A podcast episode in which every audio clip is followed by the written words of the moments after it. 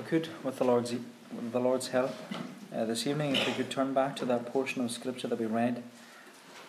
Uh, Romans chapter 9. Romans chapter 9. And if we read again at verse 13, we're going to look at uh, most of what we read, but we'll just take as our text verses 13 to 16. Paul writes, As it is written, Jacob I loved, but Esau I hated. What shall we say then? Is there injustice on God's part? By no means. For he says to Moses, I will have mercy on whom I have mercy, and I will have compassion on whom I have compassion. So then, it depends not on human will or exertion, but on God who has mercy. And so on. Last week, uh, you could say that we entered into the Christian's greenhouse, and we entered in to study just one flower, a flower that should never die. Because there's one flower that should always be in the forefront of the Christian's mind. And as we said before, this flower is not a rose, it's not a daffodil, it's not a Livingstone daisy. Uh, the flower is a tulip. And the tulip is a flower that the Christian needs to know and it's a flower that the Christian needs to understand in all its detail. Because, as I said, I believe that when we understand this flower in all its beauty and when we understand it in all its complexity, it will cause us to respond in praise and adoration to the Lord. And a tulip, it ought to remind us that our salvation is not of ourselves, it is the gift of God. It's all of grace. Our salvation is all of the Lord from beginning to end. And of course, as we said last week, the tulip in the Christian's greenhouse is not an actual flower, it's an acrostic. It's a word that encapsulates the beauty and the wonder of the doctrines of grace. Those doctrines that present to us what you could say the glory of the gospel in our salvation. And as many of you know, tulip, it's an acrostic uh, for what has been become known as the, the five points of Calvinism. Uh, tulip, it stands for total depravity, unconditional election, limited atonement, irresistible grace, and perseverance of the saints. And these five points of Calvinism, uh, they were the outcome of a synod. Uh, we mentioned this last week. There was a synod in the Netherlands in the 17th century. And they sought, that synod had sought to directly refute the five points of Arminianism. And well, these five points of Calvinism, they helpfully they were helpfully summarized as the tulip. Total depravity, unconditional election, limited atonement, irresistible grace, and perseverance of the saints. And last week we considered the T of tulip, total depravity. And by considering total depravity, we understood that, uh, or what we saw was uh, the total depravity of mankind. We saw the death of mankind, the dungeon of mankind, and then the deliverance of mankind. And we saw that when Adam sinned against God in the Garden of Eden, he brought him, not only himself, but the whole of the, the human race into an estate of sin and misery. And that misery was death, where mankind is dead in trespasses and sins. And because we're dead, the Bible says that we're unable to resurrect ourselves. And we will remain in that spiritually dead condition unless there is this outside influence that brings us back to life. And so the Bible says that in Adam we're completely dead. We're unable to respond to any physical treatment. When someone is dead spiritually, they can't hear, no matter how much they're shouted at. They will never respond. It doesn't matter how many times we poke and prod them. Doesn't matter if they're spoken to with wisdom or eloquence or with passion, they're dead. They can't open their eyes, they can't rise from the dead, they can't change their heart, they can't even confess their sin because they're dead. But as we saw last week, we're not only dead in sin, we're also in a dungeon. We're in chains because of our sin. We're in bondage to our sin. We're imprisoned by our sin. We're enslaved to sin our heart, our emotions, our mind, our body, our will. It's all in bondage. It's all enslaved to sin. And without the Lord intervening in our lives, without the Lord working in our heart, and without the Lord taking the initiative, we will never respond and we cannot be saved. Because He's the only one who can bring a sinner from darkness to light, from death to life, from the dungeon to liberty. The initiative must come from the Lord because salvation is all of the Lord, and the Lord is to get the glory in our salvation. Therefore, says the Calvinist, if our salvation is all of the Lord, then the Lord has chosen who will be saved and who will not be saved. If our salvation is all of the Lord, then there must be an elect. And this brings us to the second letter in our acrostic. It brings us to the U in the tulip, which is unconditional election. Unconditional election.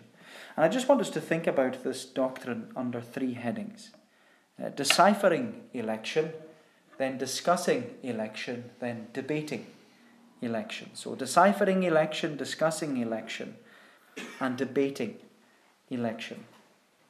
So, first of all, we're deciphering election.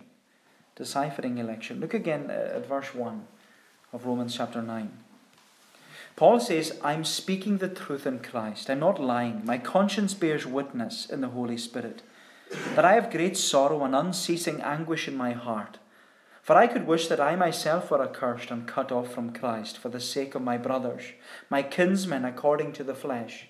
They are Israelites, and to them belong the adoption, the glory, the covenants, the giving of the law, the worship, and the promises. To them belong the patriarchs, and from their race, according to the flesh, is the Christ, who is God over all, blessed forever. Amen. Now, Paul's letter to the, to the Romans, it's full of theology. It's a wonderful letter. It's full of theology.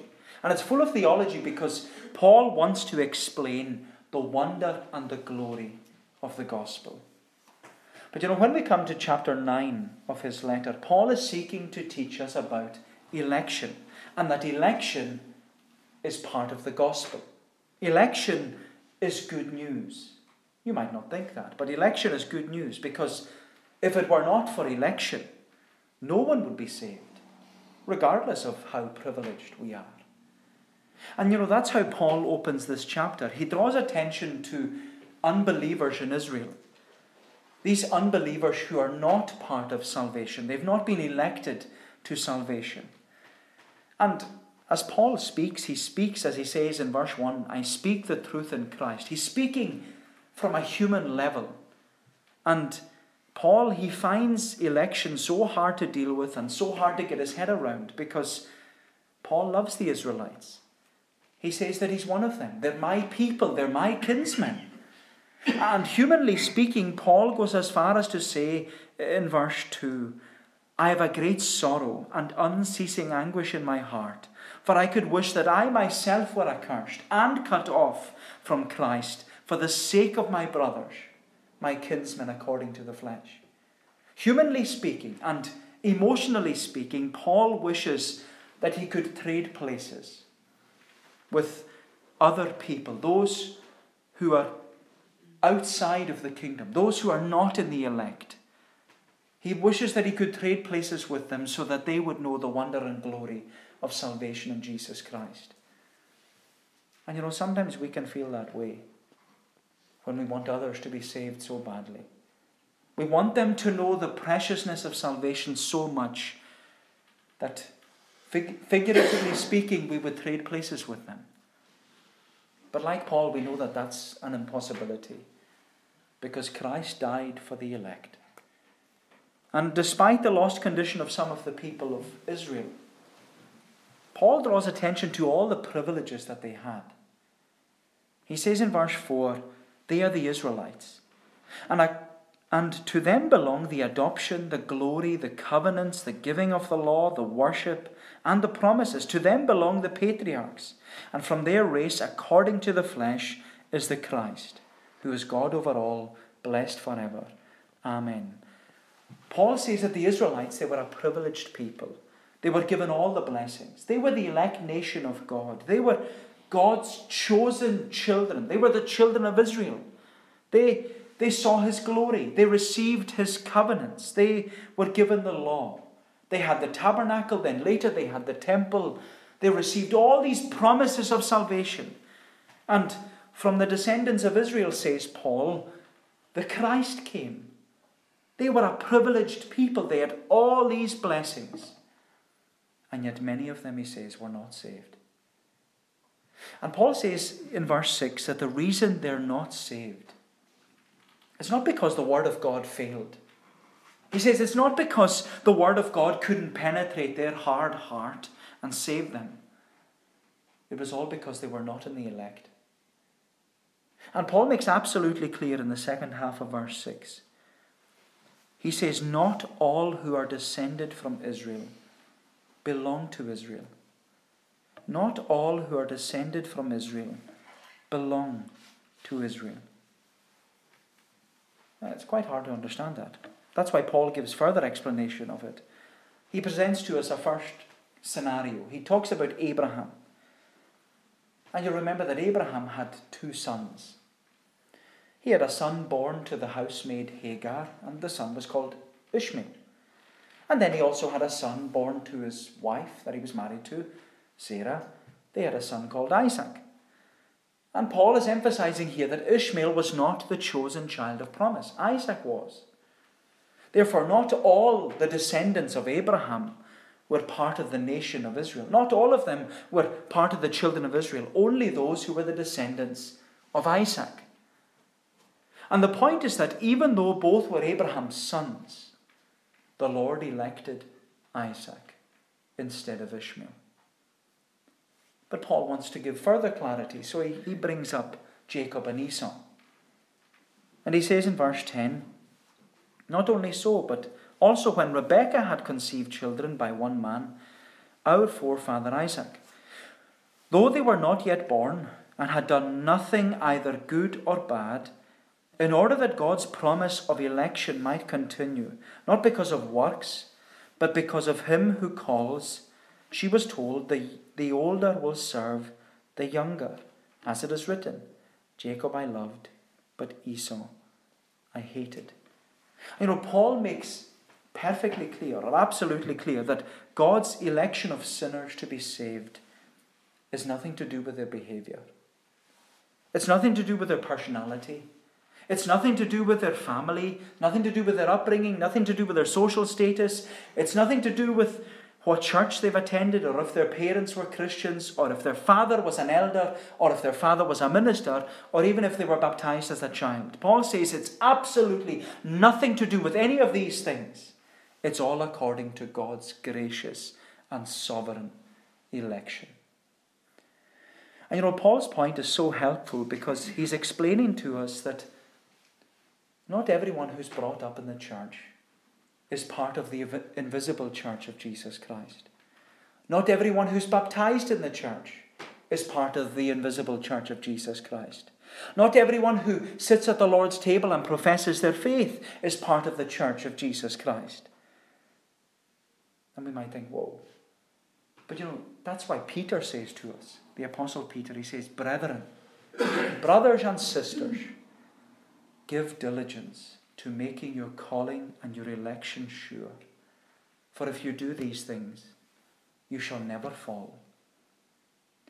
In other words, Peter was saying, don't rely on your upbringing, your baptism, your church attendance, your Bible reading, your Bible knowledge, your position in the church as an elder or a minister, or don't rely on your good works, don't rely even on your profession of faith, don't rely on any of these things, he says, because none of that will save you. You can only rely upon Jesus Christ as your Lord and Savior. And you know, based on all this, Paul then asks in verse 14, What shall we say then? Is there injustice on God's part? By no means.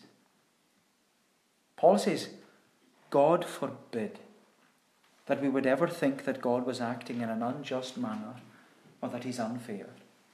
God forbid that we would ever consider God to be impulsive or unreliable, but that we have to see that He has acted and He has elected according to His sovereign grace and will. And you know, Paul is just he's just building on this argument all the time because from that he goes on in verse 15. Paul quotes what the Lord said to Moses in Exodus 33. Uh, and in Exodus 33, uh, that was the time when Moses went to the tabernacle door and pleaded for the nation of Israel to be saved. And if you remember, it was then that, the, that Moses prayed to the Lord, Lord, I beseech thee, show me thy glory. Reveal yourself to me. And the Lord promised to Moses that he would reveal himself to Moses on the top of Mount Sinai. And that's in Exodus 34. The Lord said to Moses, though, I will make my goodness pass before you, and I will proclaim the name of the Lord before you. Why? Why was the Lord going to do this? Because, as the Lord says, I will be gracious to whom I will be gracious, and I will show mercy on whom I will show mercy. And for Paul, this is a key point because the Lord didn't have to do anything. The Lord didn't have to reveal himself to Moses. The Lord was under no obligation to show his glory to Moses. But the Lord chose to do it. And the Lord elected Moses to see his glory. And the Lord graciously acted towards Moses and revealed his glory. Therefore, Paul concludes in verse 16 So then, it depends not on human will or exertion, but on God who has mercy. Paul says clearly and plainly salvation, it's all of the Lord, it's all of grace. The Lord doesn't have to save anyone, He doesn't have to elect anyone. He's under no obligation to save any of us because, as we saw last week, the whole of humanity is completely depraved. All have sinned and come short of the glory of God. We're all dead in sin. We're all in the dungeon, enslaved by sin, desperately needing deliverance.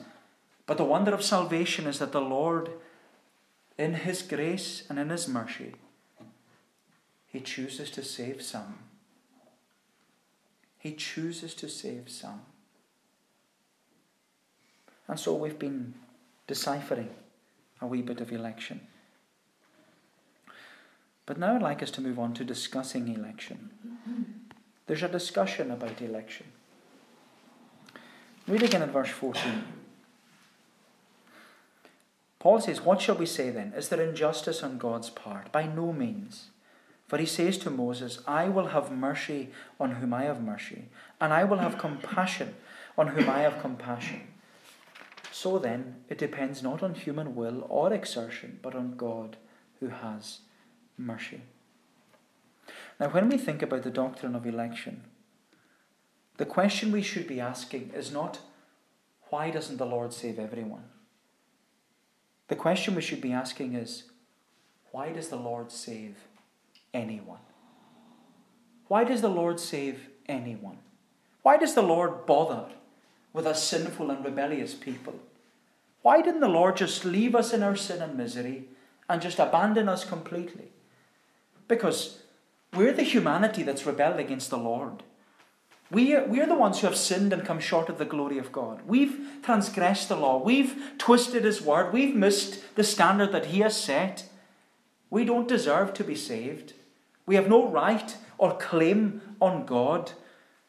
What we do deserve is to be cast into hell for all eternity, where there is wailing and gnashing and weeping where the worm dieth not and the fire is not quenched.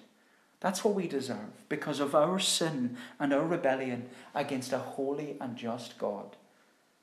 And yet, and yet, God, in His grace and in His mercy, He has elected some to everlasting life. He has elected some. And you know, with this in mind, we have to ask the question why does the Calvinist refer to it as unconditional election? Why does the Calvinist refer to it as unconditional election? Well, the simple answer to that is because the Arminian refers to it as conditional election. But conditional election means that God's election, God's choice of who to save and who not to save, it was based on certain conditions. It was conditional election. And so, on what basis does God elect to save certain people? The Arminian would say God elects to save certain people on the basis of foreseeing how they would respond to the gospel. The Arminian would say that before the foundation of the world, before the world was made, God foresaw, God looked down the, the corridors of time and saw in advance who would accept the gospel and who would reject the gospel. And on that basis, on the condition of God's foreknowledge, where He could see every single person, who would commit to Christ and who would not, the Arminian says it was on that basis that God elected to save those who would choose Him. Those who would choose to follow Jesus, God elected them. That's conditional election. That God chose sinners when He foresaw that they would choose Him. But as one commentator puts it, very aptly, conditional election puts the cart before the horse. Because it says that we choose to believe and we commit our life to Jesus Christ, and then we're in the elect. But that doesn't even make sense, does it? So, when we believe and then commit our life to Christ, that's when we enter into the elect. But as we saw with total depravity last week, we can't choose God.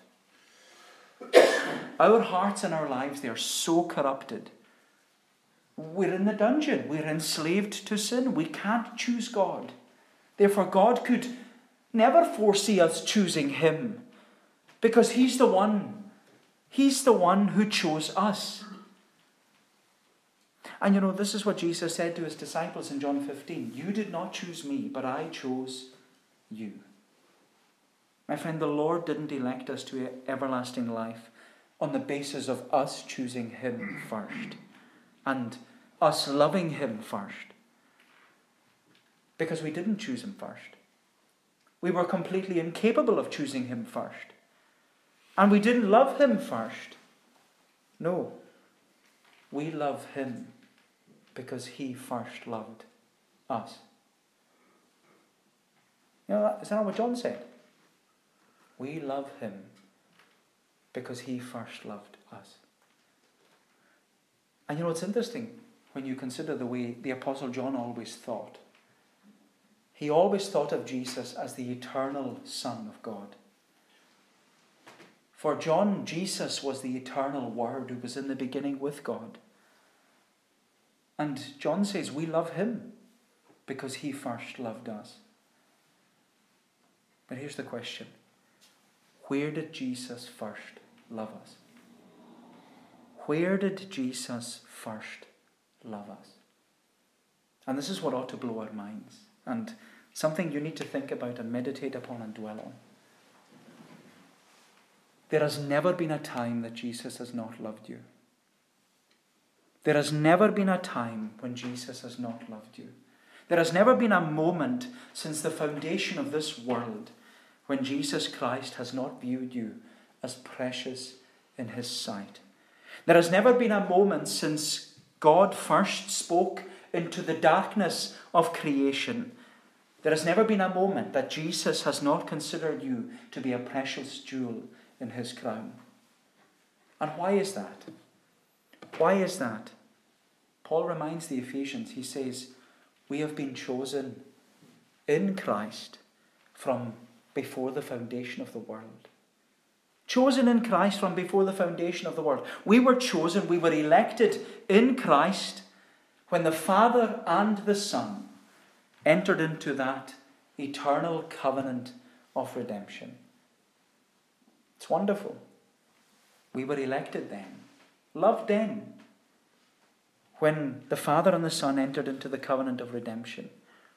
Now, as we've said many times before, a covenant is a promise between two parties. It's a legally binding contract between two people. The term covenant is often used in the Bible to show that God has covenanted or promised to be faithful towards his people. And in his covenant, the Lord promises to love his people and to look after his people. But you know, when you consider what happened in eternity past, we see that there was a covenant made between God the Father and God the Son from before the foundations of the world. It was an eternal covenant of redemption, where God the Father and God the Son they agreed that God the Son would die on your behalf. You know, it's a wonderful thought. And in his, in his works, uh, this is the 17th century English Puritan John Flavel. John Flavel is a brilliant mind. And he has this very imaginative conversation uh, that took place between God the Father and God the Son when they entered into this eternal covenant of redemption to save you and me. And Flavel, he creates this beautiful image because in this eternal conversation or this eternal discussion, Flavel has God the Father and God the Son speaking. And let's say they're speaking about you. Or say to yourself, they're speaking about me.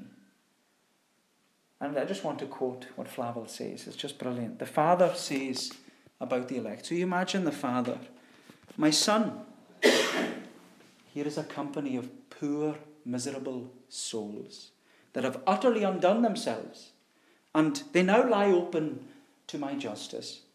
Justice demands satisfaction for them, or it will be the eternal ruin of them. And the Father asks, What shall be done for these souls? What shall be done for these souls?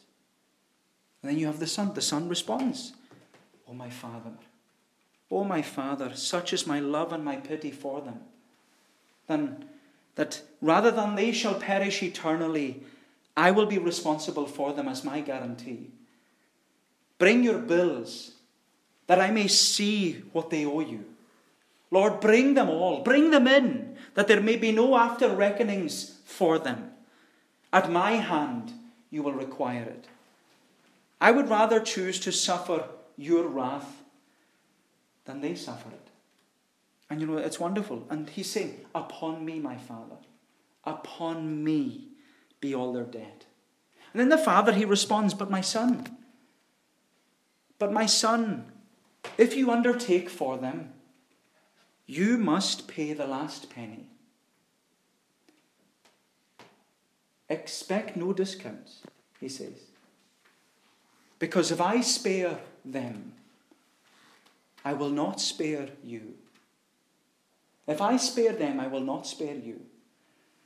And the, God the Son says to the Father, it's just wonderful. I am willing, Father. Let it be so. Charge it all to me. I'm able to pay their debt.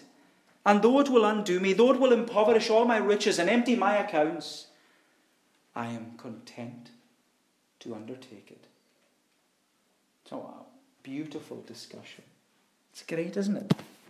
And you know, when you think about what Jesus said, greater love hath no man than this, that a man lay down his life for his friends. Do you know we've been loved from before time began? We love him because he first loved us. And we've been saved by his grace and in his mercy. He has elected us. And it's all because of his love for us. It's all out of love.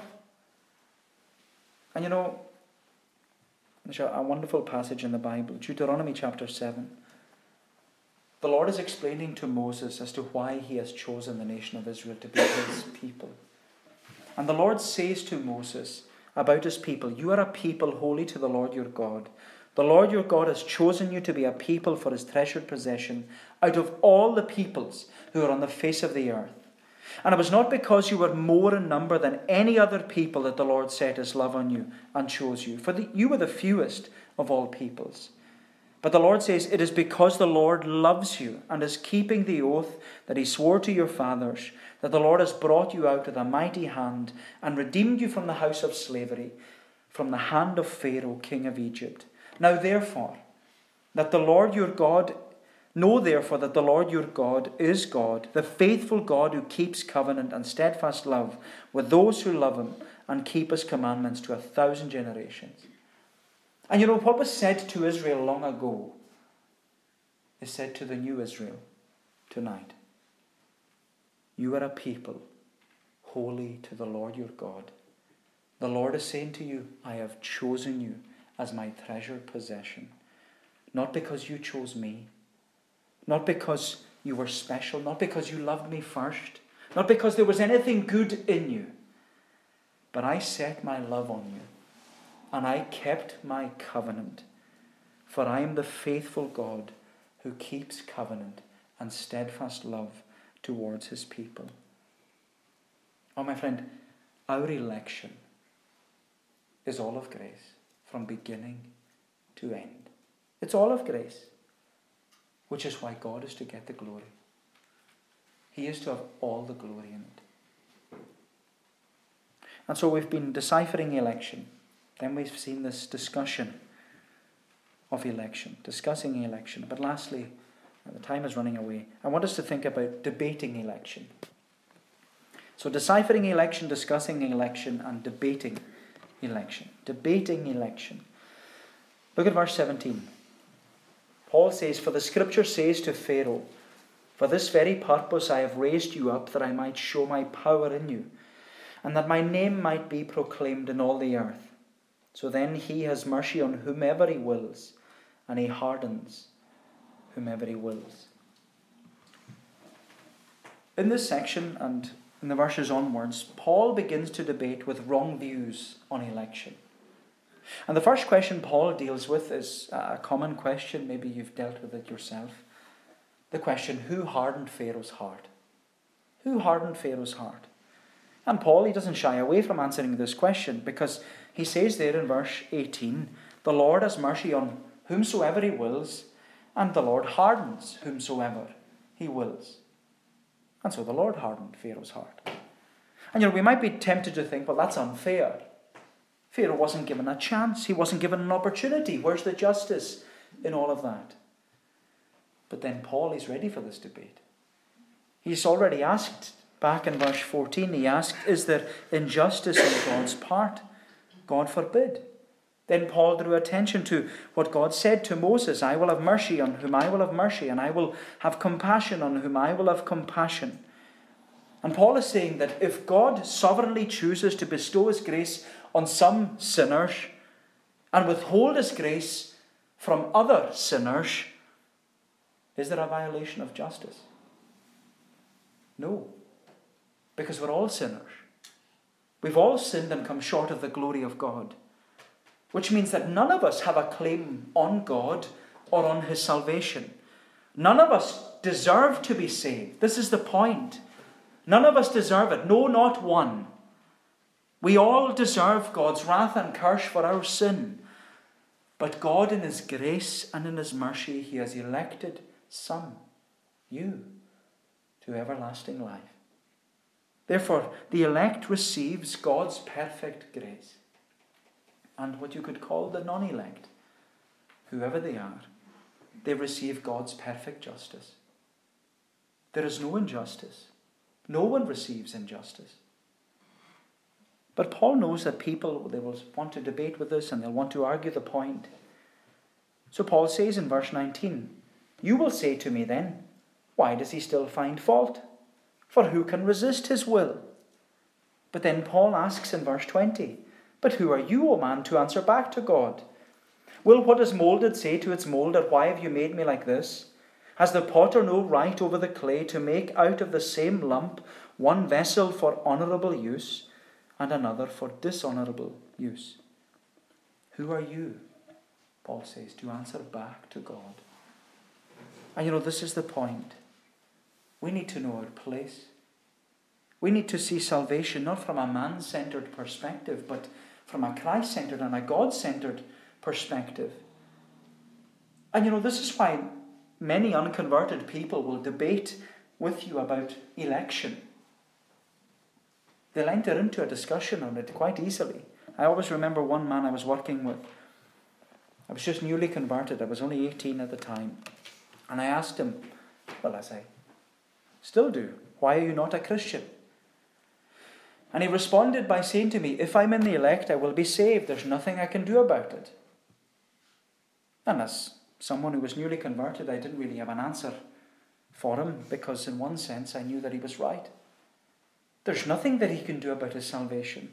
He can't save himself. He's dead. He's in the dungeon of sin. So, what do we do? Do we just tell them to sit and wait until the day of judgment and see how they fare, if they're in the elect or not? God forbid. The Bible, as we know, it's full of divine imperatives. Come unto me, says Jesus.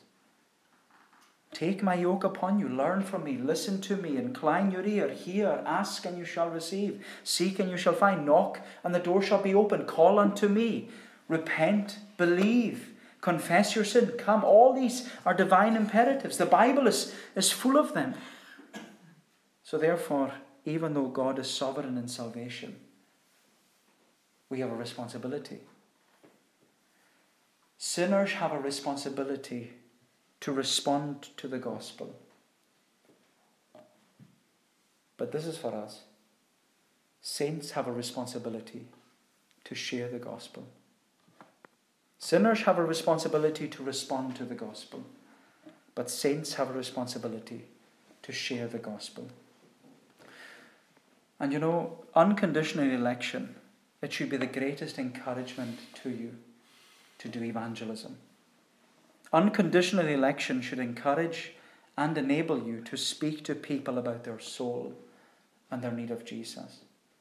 Because if God has an elect, which He has, then why should we be afraid of speaking in the name of Christ? Why should we worry about our feeble words and that we might say something wrong or that we might put someone off? Of course, we're to make every effort to speak the truth and to speak with clarity and with accuracy. But you know, unconditional election, it should encourage you and enable you to speak to those who are out of Christ. Whether they're in your home or your family or your workplace or the community or in Tesco or downtown store, wherever they are, unconditional election, this wonderful doctrine that not only reminds you of how precious you are to God, but it should also encourage and enable you to speak to people about Jesus. Because it's the Lord who's going to draw them. Your responsibility, as we said, sinners have the responsibility to respond to the gospel, saints have the responsibility to share the gospel. One commentator said this, and with this, with this I'll close. He said, A biblical understanding of election should help us share the gospel freely with all people, knowing that any one of them could be Christ's sheep whom he is calling into the fold. It's not up to us to, de- to determine if someone is elect or not. Our responsibility is to sow the seed. Our responsibility is to sow the seed. And my friend, when we faithfully sow the seed through the word and through our witness, the Lord will draw his elect to himself, just like he drew you and me. It's a wonderful doctrine. Unconditional election. So may the Lord bless these thoughts to us. And let us pray. O Lord, our gracious God, we marvel that we have been loved from even before the foundation of the world and Lord, a God who still loves us, who still takes care of us, who still provides for his precious children. We thank thee that we're able to address thee as our Father. We thank thee that we know thee as our Father. And help us, Lord, as thy children, to live lives that are worthy of the gospel. Help us to trust that thou art a God who is working all things together for good to those who are the called according to thine own purpose. And how thy word reminds us that who shall lay any, any charge to God's elect? O Lord, we thank thee and we praise thee that thou art the one who has chosen us, the one who will keep us, and the one who will present us faultless before his glory with exceeding joy. Help us then to rejoice in our salvation. Help us, Lord, we pray, to, to make our calling and election sure by trusting in Jesus Christ and Jesus Christ alone. Go before us, Lord, we pray. Lead us and guide us by thy Spirit, and do us good. Take away our iniquity. Receive us graciously, for Jesus' sake. Amen.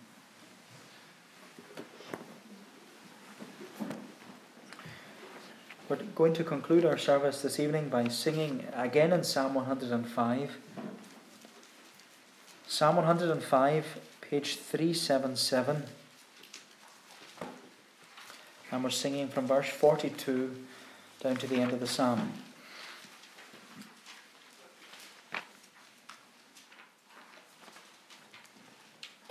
And the psalm, as we said, it's calling us to praise God and to sing psalms to Him.